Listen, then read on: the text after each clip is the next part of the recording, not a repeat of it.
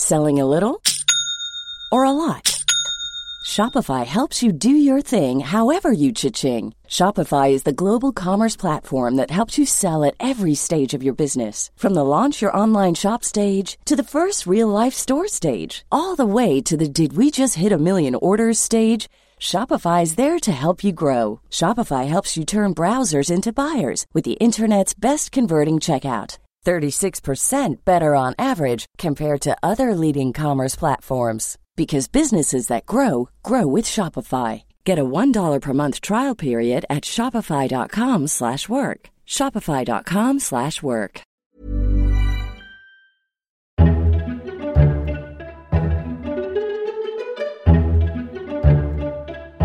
Welcome to FT Politics, a weekly discussion on what's happening in Westminster from the Financial Times. I'm Sebastian Payne. In this episode, we'll be discussing Labour's surprise victory in the Peterborough by election, what it means for the Tories and the Brexit Party. Plus, we'll be checking in with the race to be the next Prime Minister and discuss who's going to make it through the first round. I'm delighted to be joined by our political editor George Parker, columnist Robert Shrimsley, deputy opinion editor Miranda Green, and political correspondent Laura Hughes. Thank you all for joining. And if you find yourself liking this episode of FT Politics, then don't forget to subscribe through all the usual channels to receive it every Saturday morning. We also like a good positive review. So we had a by-election this week in the cathedral city of Peterborough. It's a pretty Brexit supporting place with 61% voting to leave in the 2016 referendum and 38% supporting the Brexit party at the recent European elections. All eyes were on its candidate Mike Green to see whether the new party could break through. It came close but didn't make it. Labour managed to squeak back in and the Tory vote collapsed by 25%. So George Parker, we had a lot of focus on Peterborough because these by elections are a good barometer mm. of where politics are, where the campaign is, that sort of thing. And the Brexit Party did do pretty well. They came very close to taking the seat, but it's a clear knockback for Nigel Farage. They haven't got their first MP in Westminster. It's looking a bit like old UKIP, which is being a very good and successful presser force, but not actually good at national politics. Yeah, I mean, I think it is a significant disappointment for Nigel Farage, and you can tell that from the fact he was sneaked out of the back of the counting room just before the result was declared, because he had that precious thing of momentum after the European elections, scoring over 30% in the polls. And Peterborough was seen as the next stepping stone, wasn't it? It was seen as an important part to show that the Brexit Party could actually win seats at Westminster. And as you say, they failed.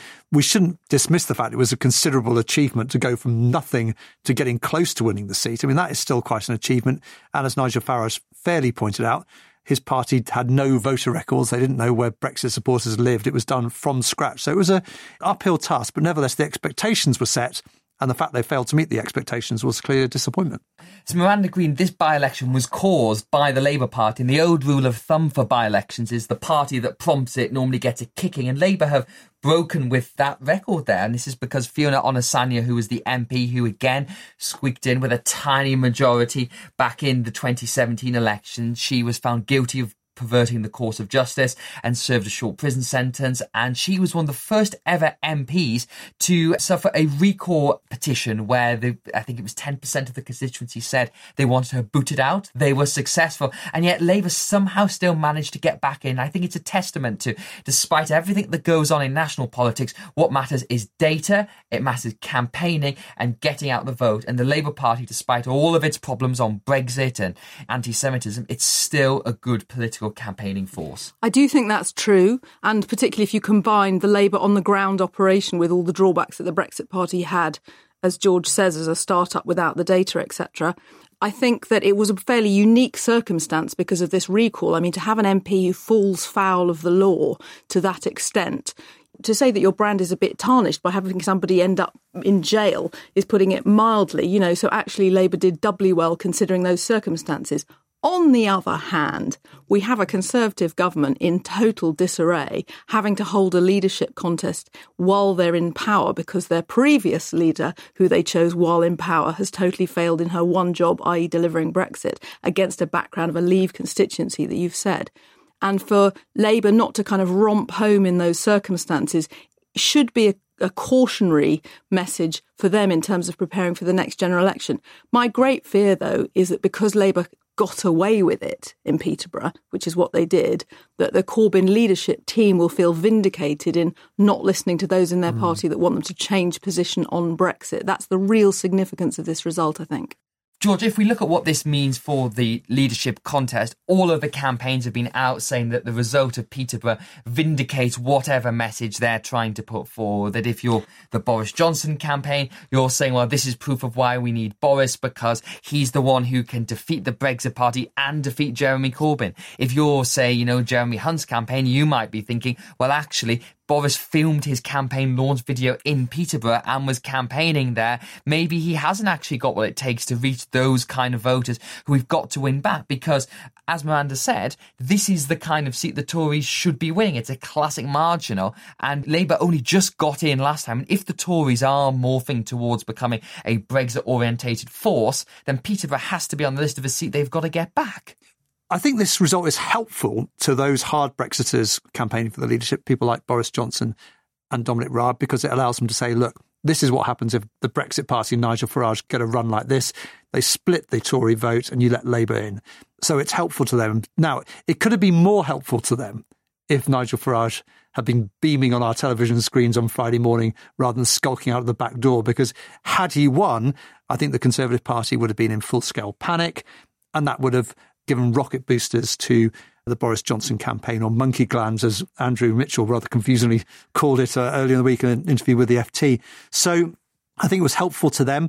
I think the other candidates will try to make the best of it, the more moderate, sort of mainstream candidates. So people like Matt Hancock, for example, saying, well, this goes to show that our real opponent is Jeremy Corbyn. We need a candidate who can show how you beat Labour, not the Brexit Party. Everyone's going to spin it to their own advantage. I would say on balance, it's more helpful to Boris Johnson than to the sort of more centrist candidates. That's definitely the case. But I think also, you know, there's quite interesting things about this by election in terms of the candidates as well, because it's true that the Brexit Party didn't succeed in making their much longed for breakthrough to Westminster. And you, you, can say that that party, although it's more respectable now than UKIP has become, it still represents the populist right and anti-immigrant feeling, etc.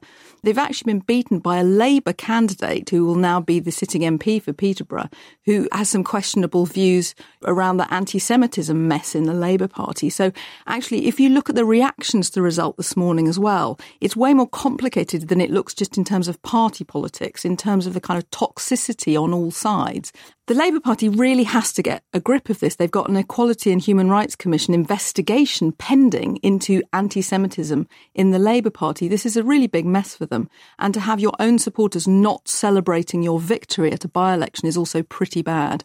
I spent a bit of time in Peterborough, and when you looked at the Brexit Party's candidate they had there, George, Mike Green, he's pretty much everything you could have wanted. He's been a, on reality TV, he's a millionaire, uh, a self made businessman, he was a trustee of the cathedral, and when he went round the town centre with him, everybody knew who he was. You know, one person said to me, he's our local Alan Sugar. So, in that sense, they couldn't have done better in there, and they had lots of activists as well. That, you know, on the big campaign day last Saturday, the Brexit Party Party had 1,200 people, whereas the Conservatives had scores or dozens, you know, really not at all. But then one of the local Tories said to me, they're wandering idiots, is how he described the Brexit Party activists, because they were often just standing there with their flags and their banners, but they weren't doing the things you have to do in an election, which is target the doors, get the leaflets, get out the vote. And it does just show that despite all of the rise of populism and all the airwave coverage the Brexit Party get, proper politics still matters. Yeah, I mean, we were saying earlier, on the ground campaigning really matters. And it's hard to imagine a seat that was better placed for the Brexit Party to win, you know, with a 60 or 1% leave vote in 2016, well known candidate off the back of European elections. The problem the Brexit Party will have now is to keep the momentum going. Because if you're a small startup party, you need momentum. You need to be shown to be sort of throwing rocks at the establishment, getting people worried. If you look like you're a loser, as I mentioned, walking out the back door rather than the front door with a big smile on your face, that changes the dynamic and perceptions. And we saw that very clearly with Change UK, didn't we? The fact they arrived on the scene, everyone talked about the fact that they were going to take over the Liberal Democrats, even though the Liberal Party's been around for over 150 years. And suddenly whoosh, they've disappeared because they didn't get that breakthrough in the European elections. We should actually mention Change UK briefly, Miranda, because they polled 0% in the Peterborough by election, which is not a surprise because they split this week. The splitters split that six of the MPs who joined Change UK, two of the Tories and some of the Labour, left the party. And essentially it was because they wanted to merge with the Liberal Democrats or have some kind of tight electoral alliance. And I think it does just show with Peterborough as well that these forces are interesting, but it still comes back to the big traditional parties. And you could see a situation in six months' time where the vote once again coalesces around the Tories with a new leader and Labour still being Labour. Maybe they will move their Brexit position by autumn. I don't think that's necessarily true, but it might well be. And I think we don't yet know whether the next general election will follow the same pattern as 2017, i.e., people being forced back into these two kind of monolithic red and blue voting blocks because of the shadow of the Brexit referendum. We don't yet know whether that polarisation will take that red blue form or whether it will take a more Brexit versus Remain form at the next election, which could show really different voting patterns, actually. And when we're on the subject of recalls causing by elections, there's another recall petition underway in Brecon and Radnor. That could be a very different sort of by election where the Lib Dems are very well placed to take the seat from the Tories. So then you could have a, another conversation there about the forces of Remain. So I think a lot of things are in flux. And just coming back to George's point, what do you think this will do for the Brexit Party's momentum? Because you've seen Nigel Farage on the TV screens, if not grinning this morning, at least being quite chirpy and saying, we came a very good second place. We've come from nowhere. We're getting better all the time. But at the same time, it does just feel like they've missed their chance slightly. They were wrong to shuffle him out the back way last night because that is kind of loser behaviour. Yeah, from the count. That's loser behaviour. This morning, they're doing the right thing, spinning it to victory because actually coming from nowhere to nearly take a seat like Peterborough, which has always been a traditional red on blue fight, is a phenomenal achievement. If you look back at the early days of the SDP, some of those early by elections, they came a good second, and that was thought to be amazing. And your point about sort of wandering idiots from the Brexit Party just standing on a corner with their pale blue flag, in terms of affecting the direction of the Conservative Party, that's all they need to be doing, and they terrify the Tories. And finally, George, what about this means for Labour? Because as Miranda said before, the MP, Lisa Forbes, who has now been elected for Peterborough, has controversies in the past involving anti Semitism, liking Facebook posts and what have you. Very similar to things with Jeremy Corbyn here. And you've seen a lot of Labour MPs like Wes Streeting coming out saying, this is totally unacceptable. We have to get to grips to this. So, first of all, there's going to be more pressure on that, I think. And second, those who wanted to push Jeremy Corbyn towards a second referendum now have had a bit of a setback back because they're going to really struggle to get that case made because, in a way, Peterborough has vindicated his Brexit policy. Well, the things that Jeremy Corbyn is most under pressure on, first of all, is his opaque Brexit policy, and the second thing is anti Semitism. And regrettably, I think you could argue the fact that this Labour candidate has won has given Jeremy Corbyn some breathing space on both. I mean, you can imagine what we'd be talking about had she lost and how much pressure Jeremy Corbyn would then be under. But the fact that she'd won actually gives him some space, might just about get him through to the summer break. And maybe we'll see all this rearing its head, I'm sure we will, in the autumn leading up to the Labour conference season. It was another busy week for the Conservative Party leadership contest, with things formally kicking off on Friday when Theresa May handed in her notice as leader of the party. Boris Johnson and Jeremy Hunt launched their campaign videos while the first hustings took place behind closed doors in Parliament. Meanwhile, the rules for the contest were set out, two candidates dropped out, and there was a lot of talk about proroguing Parliament. So, Robert Shrimsley, let's just begin with where we are in this race. That once again, Boris Johnson does seem to be in pole position to win. He seems to have had a good week. He launched his video, which was him on the stump in Peterborough, which looks a little bit unfortunate as we were talking about before, given the by election result. But it was very much here's Boris talking to ordinary people that only he can win back with that unique charm of his, as some people would put it. Yes, I mean, I think the Boris Johnson strategy has been extremely interesting to watch. It reminded me very much of the period when he got very serious about becoming mayor of London. So the Boris Johnson strategy is to see as little of him as possible and where you do see him, it's an immensely controlled environment. So he's released a video, and it is in the terms of these things a video that you can see is precision in its strategy. The message to Conservative Party members, which we have to remember are the only people that matter in this election, message was cheer up, deliver Brexit. I'm the only person who can save your seats. That's fundamentally what it was. That is his message. It's a message that resonates with a lot of Conservative MPs, including a number of Remain minded people who just think Boris is the only one who can get them out of the hole that he's put them in. And so that's been his strategy. He remains clearly the front runner. You don't talk to any other camp that thinks he's not going to make it into the final two. There are several people who think he could even make it at the first ballot. He's certainly, I think, going to get fairly close. And so it's all about the war for second place and then the ability to take him on afterwards. And I think one of the things we have to remember about this contest is that we don't really know what's going on. Everybody's lying about the number of nominations they have. And so until we see the first ballot, we can't make highly intelligent judgments about how it's going to go. But in terms of the noise being made, most of the running apart from Boris, seems to be being made to the Remain side of him rather than the Brexit side of him. And it's a battle between Matt Hancock and Jeremy Hunt and Michael Gove and maybe Sajid Javid to be what one might call the institutional candidate against him. Dominic Raab, the person who seems to be to the outside of him on Brexit, doesn't seem to be making as much running at the moment.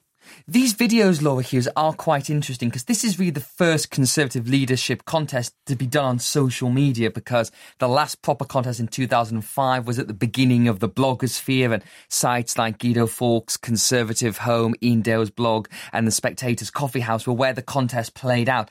This time, though, it's all about how you're appealing on social media. And I think these videos are a very interesting barometer of the campaign. So, as Robert said, Boris's video was speaking very well to those Conservative Party members who just want a winner and someone who makes them feel good about being a Tory, and that's what Boris's did. Jeremy Hunt's video, which we also saw this week, spoke to his thing of trying to show himself as the entrepreneur, the upstart despite the fact he comes from quite a wealthy background. But then there's also been disappointing ones, like Sajid Javid's, for example, for him to speaking to the camera in a very monotonous tone that was not particularly exciting. And it tells you so much about where the campaigns are, how they're portraying themselves through Twitter, Facebook, and Instagram. Yeah, I mean, some of them have been really cringeworthy and awkward to watch you have Dominic Which one comes to mind? I mean, Dominic Raab's one was pretty staggering. It's a really awkward shot of him looking into the distance and then looking straight into the camera, and he's just stood outside Parliament talking straight at you. Whereas the Boris one was so much better because it showed him talking to people out and about. There was a bit of music. Rory Stewart, who realistically doesn't have a chance of winning this contest, actually, his campaign has been all about social media, innovative videos. He's going out around the country, walking and talking, inviting people to come and challenge him. And his videos are actually quite amusing to watch because he's quite an eccentric character. But also the ones that really work are the ones of him with crowds around him, people talking, people engaging. Unfortunately for him, that's not necessarily the strategy that's going to get him elected. Because you spoke to Rory Stewart this week for an interview where he talked about candidates who are making unrealistic promises about no deal. We can guess who those are, unrealistic spending promises. But the thing that struck me about Rory's campaign, it's brilliant for his brand. People who have never heard of Rory Stewart in a political sense, they might have known him from his books or TV, now are aware that he's doing these slightly odd walking tours. But he's not been speaking to the only constituency that matters, which is MPs. And at the moment, according to what we have on the FT's track of who's backing whom, he's going to get knocked out next Thursday in the first voting round if he doesn't get more MPs on board. Yeah, he's confident he's going to get through the first round and that he hasn't really talked about who he's going to get on the second round. He has got the backing of David Gauke, Ken Clarke, some interesting figures are supporting him. But, you know, his strategy's been sort of extraordinary. Instead of speaking to Tory party members and MPs, he really is just talking to members of the public, and they don't actually matter in this contest.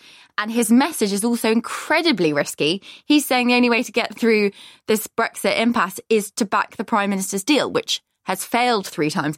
His argument is quite logical. He says a no deal's not going to happen and we're not going to be able to renegotiate a better deal. It actually makes sense. And he's coming out as someone who is straight talking, honest, realistic. But unfortunately, the Tory party membership don't want to hear back the PM's deal. They want to hear what Boris and Raab are saying. I do think for all the things that they're going to talk about, getting more money into schools and Sajid Javid wants more police on the beat as if he hadn't been Home Secretary for the last year. For all the things that they want to talk about of other policy, the fact is this is a one issue leadership election. It's who's going to get the Brexit I want and save my party. That's the Conservative view on this. And the staggering thing is none of them have actually got anything remotely clear to say on how they're going to do it. The no dealers, the let's resurrect the May dealers, none of them have actually set out something which when you look at it dispassionately, you think, okay, yes, I can see that pathway through the woods. None of them have got anything like this. And it's really, really striking. Can I offer the counter view to that, which No. is that a lot No, of no, you can't. I'm sorry. Let's move on. a lot of people are making the case that the way to get this deal through is to do something about the backstop now. And Theresa May had tried so many times to get changing legal advice and to get that backstop changed. But do you not think there is a chance, Robert, that you get a new PM comes in with fresh impetus, a new cabinet, and can somehow demonstrate the EU look, if you do this, By October 31st. well, the date is another question because does anyone realistically think we're going to leave on October the 31st? Well, apparently all the leading candidates. Which is think just I- disingenuous. I mean, the scale of terror and panic within the Conservative Party at the moment is existential. So they're not just talking about being beaten. Could we survive? Are we going to be destroyed as a party? These people are running around in sheer terror. And that's part of the Boris Johnson appeal in a way. It's like, cheer up, it'll be all right. I'll make everything fine. And oh, good, good, Boris is going to make everything fine. And it's tragic to watch in some respects. As to the backstop, yes, look, it's tremendously easy to say we're going to renegotiate the backstop. Indeed, Theresa May spent a year saying it. But the fundamental fact remains that we're only one side of the negotiations. Unless the other side seems prepared to countenance it, you're not going to get very far. And even if the European Union is at some point prepared to countenance it, you've got the first European Council meeting that could take place is on October 17th, just a handful of days before the apparently written in blood Brexit date that Boris has committed us to. You've got a new European Commission to be sworn in. The idea that you can both renegotiate the backstop and still leave on time is for the birds. One of those things has to give. I think that's true. Laura, let's talk about the first leadership hustings we had this week. So the One Nation group, this is about 60 or so moderate Tory MPs, the mushy centre of the party, and they've been trying to counter the power of the ERG, the European Research Group of Brexit supporting MPs, and they held these two hustings sessions on Tuesday and Wednesday this week, and very oddly, they were held in Parliament behind closed doors. There were no journalists allowed in, but I think it's fair to say that all the campaigns let it be known what all their people were saying inside the room. So it was trying to pretty much have a sort of cup against the wall and trying to hear what was going on in there. And the general sense seems to be that Boris did okay in that. You know, one person said to me he didn't F up in this thing, and that was actually what they were expecting he might well do. But then others like Andrea Leadsom and Dominic Raab went to those hustings and said, you know what, actually, let's have a really hard Brexit, 31st, come what may. And also, both raised the idea of proroguing Parliament. Essentially saying if Parliament tries to stop a no deal, then I'll just go to the Queen and ask her to shut it down for the duration. And that's really set tempers flying this week. Yeah, I mean, I think Andrea Leadsom later clarified that she'd actually sought some advice on this, whether or not it was possible. uh, She'd when gone she- to the Commons clerks to yeah, talk about it. and was told it wasn't possible. And that's not stopping Dominic Raab, who's insisting it can, and that will be a way to force through a no deal. But John Bercow, the Remain voting Speaker of the Commons, who we've seen take the law into his own hands multiple times, has said that that just can't happen. And, and it's so obviously the case that it can't happen, it's not even worth stating. And I think that's probably fair. You would have absolute uproar. But it's interesting to see how they've all done some MPs actually said Sajid Javid had done all right in the hustings. He had a bit of stardust to him, but then unfortunately, when they all stood around in the corridors after that, that stardust factor slightly failed. And Michael Gove, really interestingly, has set himself out on a different path to Boris and Dominic Raab and Andrea Leadsom by saying that this date of the 31st of October is an arbitrary date. He won't be fixed to it. It would be madness to crash out without a deal if you could ask for an extra few days or weeks, he says, to try and negotiate a better deal. I think Dom Raab blew it this week on this. I think the prorogation, the failure to kill that idea was a terrible mistake when your first port of call is electorate only of MPs. I think if you could just imagine the reaction that they and society would have if a Jeremy Corbyn government decided to prorogue Parliament because it couldn't get what it wanted through. It would be declaring the end of democracy. It's a staggering thing for him to countenance. I don't know what on earth possessed him to do so, and I think it will cost him very, very dearly. And I will be very surprised if he now makes the last two. Well, the argument I think from the Raab camp would be is that you have what a lot of hardline Brexiters see as this difference between the views of Parliament and the views of the yeah, referendum. but I mean, res- with respect, I mean, I get what the argument from the Raab camp might be, but it is a failure to see themselves as others might see them and just understand what it is you're saying. We're going to essentially abolish Parliament until we've got what we wanted. It's an extraordinary statement for an elected politician to make. It's sort of Catalan democracy. It's it's bonkers. And we've also had Commons comments, Laura, from Dominic Raab with regard to feminism, which keep coming up again and again. He defended his comments saying he's not a feminist, but he's also defended comments in the past he said about women doing extra work at home. You know, what is he trying to achieve with these kind of comments? What is the message there? I think that he's dug himself a bit of a hole and he almost needs to stay there because he doesn't want to be seen to be backtracking. But the reaction from female Tory MPs is very telling. I mean, getting text messages from them and then from after that hustings about the comments he made and, and how he mocked in at home. It's just extraordinary extraordinary defense of his position. And he obviously got in trouble with Theresa May a couple of years ago and he described feminists, I think, as obnoxious bigots.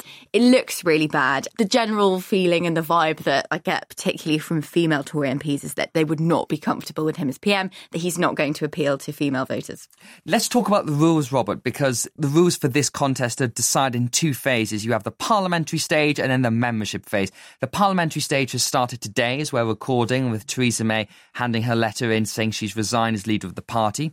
On Monday, we then have the nominations open and close on the same day. And then we have the first round of voting next Thursday. And it's a bit different to how it was in the past because they want to strip out so many of these candidates that are now running. Yeah, way it used to work was essentially you held as many exhaustive ballots as you needed to whittle the field down to two, and only one person, only the bottom candidate in each ballot, was eliminated under the rules. In fact, however, what tended to happen was that any candidate who was miles adrift dropped out. So what they've essentially done is institutionalise that so that they don't have any discretion about it. And I think from memory, any candidate who gets fewer than 16 votes in the first ballot will be eliminated. But I think anyone who got fewer than that was probably going to drop out anyway. So the thing is, it's fine. It's a perfectly sensible thing to do. But the truth is, they're telescoping the wrong end of the contest because the thing that's going to take time is the membership ballot. Whittling the list of candidates down to two was only going to take a handful of days anyway. It helps the front runners. It clears the field quicker. It's going to force people to make decisions a little bit quicker. And I think one thing that's useful is people who are minded to back one of the edge case candidates at the start will be forced to make their serious decision faster.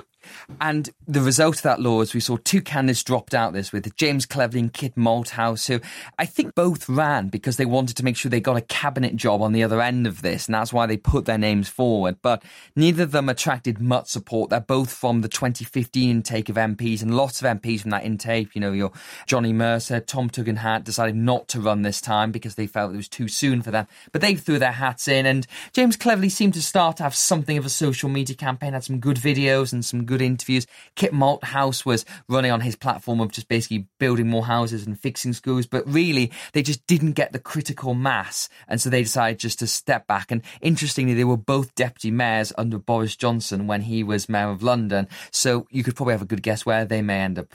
I think we're going to see potentially Andrea Leadsom, Mark Harper, possibly even Rory Stewart going to have to drop out on Monday because they won't have the eight MPs they need to just get on the list to actually start off the contest. But as you say, the reason to do it is to get a cabinet job, to raise your profile, get yourself in the newspapers. It's sort of tactical.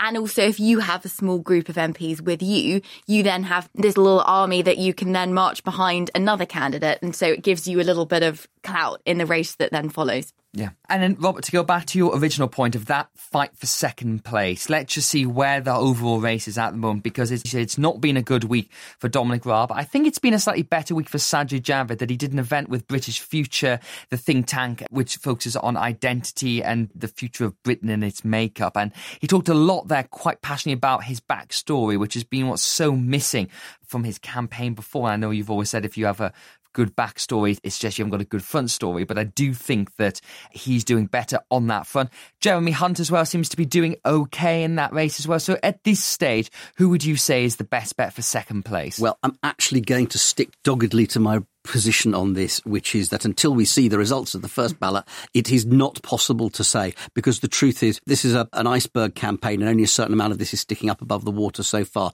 What we're seeing is the hollowing out of the edge case candidates. The main figures are going to tussle out. So you've got Jeremy Hunt, Michael Gove, Matt Hancock, and maybe Sajid Javid tussling for that position, in my opinion. And it's So you're going- taking Raab out of that I. I think I am. I'm prepared to stick my neck out that much. I think I am taking him out. I think Boris is hoovering up the Brexiters. And so my guess is that it's going to come down to quite a, narrow number of votes. They're all at the moment in declarations, I think in the 20s, Sajid a bit less, as I recall. And so it's about which one of them looks to be breaking free in the days ahead. I think of them that Matt Hancock is having the most coherent campaign, but he's also slightly further from the Brexit mainstream of the party at the moment. So it's hard to say. The truth is those four are running a decent campaign. Michael Gove hasn't done that much yet, but until we see which one the MPs favour, it isn't saying to talk about which one's going to get it. Yes, as I probably see at the moment, Laura, obviously Boris is clearly first. He's got 40 plus MPs, and as Robert said, there's probably a lot more behind the scenes as well. And then Jeremy Hunt is thought to have a lot of support from the middle of the party. And then it's really about where it goes from there because Matt Hancock is clearly doing well. And if you were in a situation where he came ahead next Thursday of Sajid Javid or even maybe Dominic Raab as well, then that really does change the dynamic of the top race and will put pressure on folks like Rory to back out and rally behind him as the Cameroon centrist candidate. Yeah, that is exactly what he is. And for any MP that's a bit nervous of Boris Johnson being a Marmite figure, not actually appealing to younger voters, they will go for Matt. And what people have been saying is if you're going to go for someone who's the opposite of Boris, who stands for something else, why not go for the shiny young version over Jeremy Hunt, for example? Let's go for the young one. Let's take a bit of a risk. But then there is also the question of whether or not Matt Hancock is the one to take on Jeremy Corbyn.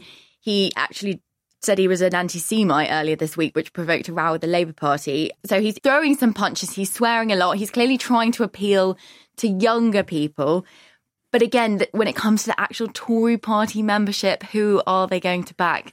And I think the issue is that the candidates who, like Boris, who seem to be leading the race, the ones who are talking about the Brexit Party and Jeremy Corbyn, what Matt Hancock is saying, which is just as important, but Tories don't really want to hear, is the Liberal Democrats, because we've seen consistently in the Tory shires, their vote is getting chipped away. So really the Tories, whoever they choose, have got a very difficult challenge ahead of them because they've got to get votes back from the Brexit Party, get votes back from the Liberal Democrats, and convince over those marginal seats, and not lose too many votes in Metropolitan. It's going to be a very tough challenge, Robert. It is. I want to go back to the point about who you choose to be the second candidate against Boris. I think it boils down to this. What is it that Boris lacks if you are a Conservative MP? If you're choosing, what is it that worries you about him? And there are two things that worry people. Number one, obviously, is that he might betray whichever cause they think he's supporting because he's been malleable in the past. And number two is that he has a very, very poor track record in office of any kind. And he has always shown himself to be bad on detail and not putting in the work. Therefore, what you're looking for as a potential candidate against him is someone who can just say, look, we all love Boris, but he's just not reliable. He just can't deliver. He won't do the job well in the end. And so I think it's very much a contest to be the competence candidate and one who can go to the voters in the month or so of the contest when they get interviewed by Andrew Neil and people like that. And when Boris wobbles, when he has his moment that he will probably have, that you say, look, you see, this is what we said. Now let's go for someone competent. And I think that's what they're going for. And I think the Lib Dem point goes to the same thing, which is people who are minded to peel off to the Lib Dems at the moment from the Conservative Party, obviously primarily they're about Remain, but it's also about you people just don't look like a competent, serious government anymore. And I can't vote for Jeremy Corbyn, so I'm going Lib Dems. So getting just a bit of competence back is a big part of this. And the anti business line Exactly. from Boris is going to be a huge problem for lots of Tory voters. And that's it for this week's episode. If you want to follow more from the Conservative Party leadership contest, then do check out Did you say it was your stag weekend this week, sir? And that's it for this week's episode. If you'd like to follow more from the Conservative Party leadership contest, then you can find our new interactive database on ft.com, which has all the latest polls, the odds, who's backing whom, and you can search your MP to see where they're standing. Thanks very much to Robert, Laura, George, and Miranda for joining us. In the meantime, if you'd like to see more FT journalism, then do check out our latest subscription offers, which you can find at ft.com forward slash offer. FT Politics was presented by me, Sebastian Payne, and produced produced by Anna Dedder. Until next time, thanks for listening.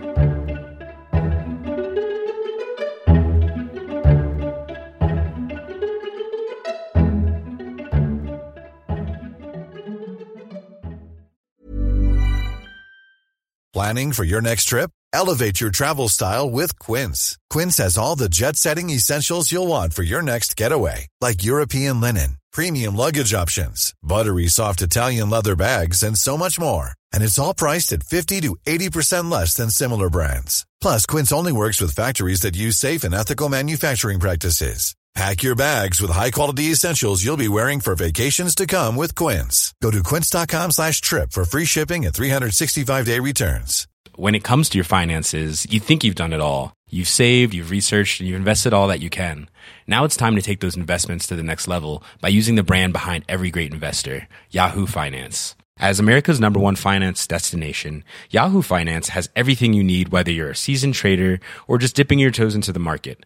Join the millions of investors who trust Yahoo Finance to guide them on their financial journey. For comprehensive financial news and analysis, visit yahoofinance.com, the number one financial destination, yahoofinance.com.